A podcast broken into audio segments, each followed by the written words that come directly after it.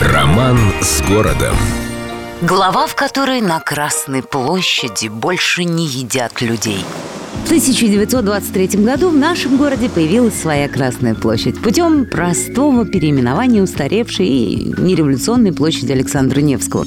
Наша Красная площадь на Московскую нисколько не походила. Для начала по ней в темное время суток не рекомендовалось ходить никому.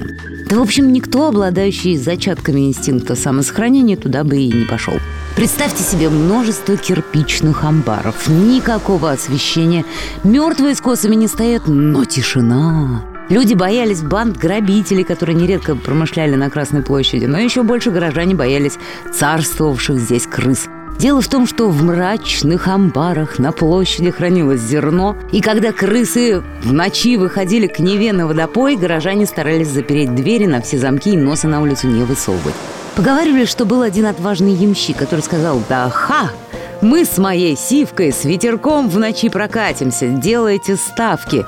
А на утро нашли у Невы два обглоданных скелета – лошади и человека. Вот такое было веселое местечко в Петербурге. И так продолжалось чуть ли не до 1965 года, когда после открытия моста Александра Невского площадь вернула старое название и значительно преобразилась. Амбары разобрали, крысиные полки победили и навели красоту и благолепие. Так что теперь человек может гулять по площади Александра Невского хоть в час ночи в полной уверенности, что не станет ничьим поздним ужином. С любовью к Петербургу. Эльдо радио.